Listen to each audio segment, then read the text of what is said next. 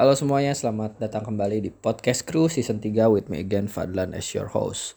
Oke, di episode kali ini uh, eh, gue mau ngebahas tentang terkait dengan perdunia kontenan gitu atau lebih tepatnya gimana sih caranya supaya bisa bikin konten dengan konsisten karena uh, ini jadi salah satu uh, permasalahan dan problem yang sering banget dihadapi oleh para content creator uh, ataupun juga para brand dan juga para pebisnis gitu ketika dia main di media sosial. Nah, jadi uh, eh, gue mau cerita dulu bahwa uh, topik ini sebetulnya terambil atau terinspirasi dari uh, beberapa komentar di Instagram Yakru, terus juga dari internal tim Yakru sendiri itu uh, sering banget menemukan yang namanya kreatif blog. Jadi kayak intinya kayak di satu hari itu nggak tahu harus mau bikin konten apa dan nggak ngerti ini gimana caranya supaya bisa berpikir lebih kreatif.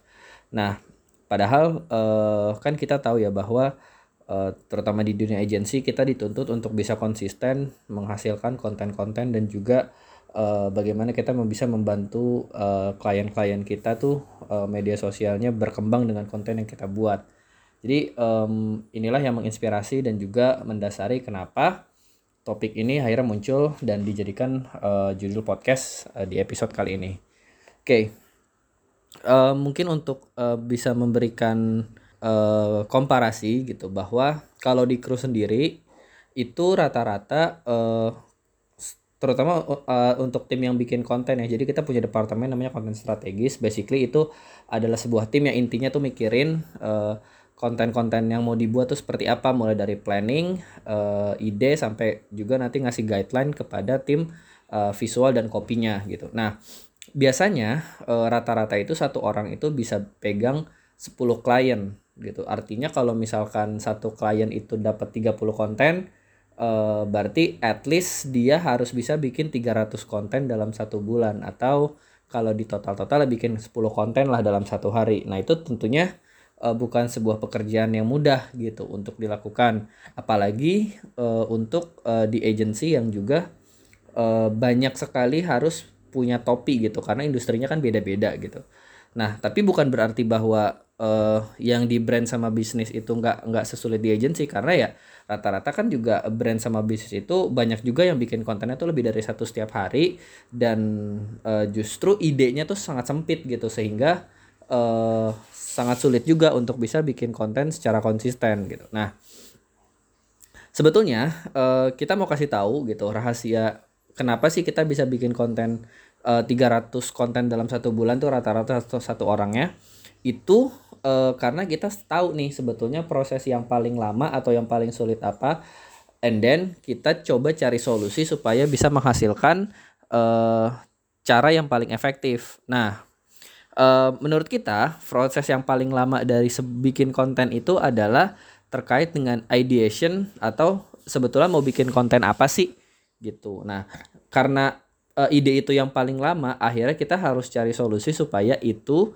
uh, bisa dikerjakan dengan cepat, uh, tapi juga tidak menurunkan kualitas.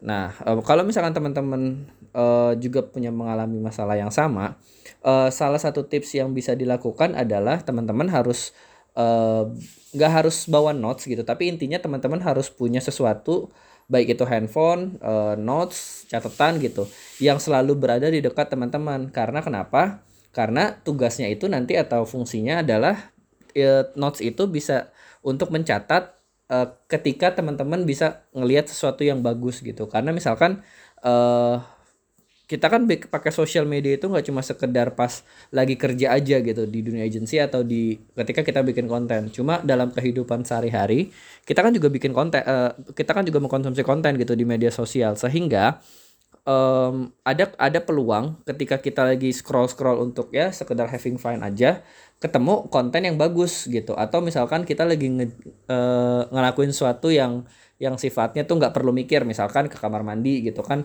sering tuh pagi-pagi uh, biasanya kita uh, ritual ke kamar mandi and then suka tiba-tiba ada ide kan gitu ketika lagi di kamar mandi tersebut. Nah jadi uh, fungsinya notes itu ada di sekitar kita ya ketika ada ide ya langsung ditulis supaya nanti ketika uh, teman-teman itu lagi kreatif blog atau lagi kehabisan ide teman-teman bisa buka catatan itu dan ngedevelop dari sana gitu. Nah terus uh, cara yang kedua uh, yang pasti adalah ngelihat tren yang uh, lagi happening itu apa dan pastikan bahwa kita bisa riding the wave atau kita bisa manfaatin momen atau tren itu untuk bisa bikin konten gitu terkait dengan industri kita. Nggak um, usah takut bahwa nanti kontennya akan jadi mirip-mirip sama orang karena uh, analoginya gampangnya kayak nasi goreng aja lah gitu kan. Lu beda gang aja tuh bisa bisa ada tukang nasi goreng lain gitu. Tapi uh, nyatanya setiap nasi goreng yang kita makan itu pasti punya karakteristik yang berbeda-beda kan. Karena kan uh, ada yang beda bumbunya beda cara masaknya gitu ya. Termasuk terkait dengan konten gitu. Artinya ketika kita bikin konten nggak usah takut kalau misalkan topiknya sama uh, apa namanya trennya sama yang dibahas sama uh, karena kita pasti akan ada karakteristik yang bisa kita hadirkan dari personality brand kita ke dalam konten tersebut gitu. Nah, yang nggak boleh itu adalah kayak copy paste atau nyontek gitu. Bahkan ngeklaim kalau itu adalah konten kita padahal dari orang lain. Nah, yang terakhir itu adalah menjadi uh, ini mengutip kata-kata dari Denny Santoso kalau nggak salah tentang done is better than perfect. Artinya biasanya kenapa sih orang sulit atau lama bikin konten karena mereka tuh terlalu uh, memaksakan bahwa konten itu tuh harus sesuai dengan apa yang dia pikirkan. Padahal menurut gue um, yang penting itu adalah konteksnya nyampe dan yang penting tuh uh, bahwa kita, orang tuh tetap bisa mengerti pesan yang kita sampaikan gitu sehingga uh, ketika mindset ini dilakukan atau diaplikasikan itu akan membuat kita bekerja tuh bener-bener dengan uh, time limit atau bener-bener dengan uh, disiplin gitu nggak nggak karena mendewakan estetika mendewakan uh, perfection akhirnya malah menghambat kita untuk bisa menjadi konsisten. Gitu. Jadi ada tiga ya tadi pertama take take notes uh, di mana pun kalian berada and when uh, ideas coming ya just put in note aja gitu walaupun itu belum kepake gitu. Yang kedua um, gak apa-apa bikin yang sama analoginya sama kayak nasi goreng karena setiap tukang nasi goreng punya bumbu racikan yang berbeda-beda uh, untuk bisa dibedakan antara nasi goreng satu dengan yang lainnya. Yang ketiga, uh, ya dan is better than perfect. Artinya uh, jangan terlalu mendewakan perfection selama konteks dan kita bisa menyampaikan dengan baik gitu, audiens itu bisa mengerti apa yang kita sampaikan di konten kita, then you should go ahead. Intinya kayak gitu. Nah, jadi uh, mungkin itu ya uh, yang bisa gue sampaikan di uh, podcast kali ini nggak terlalu lama.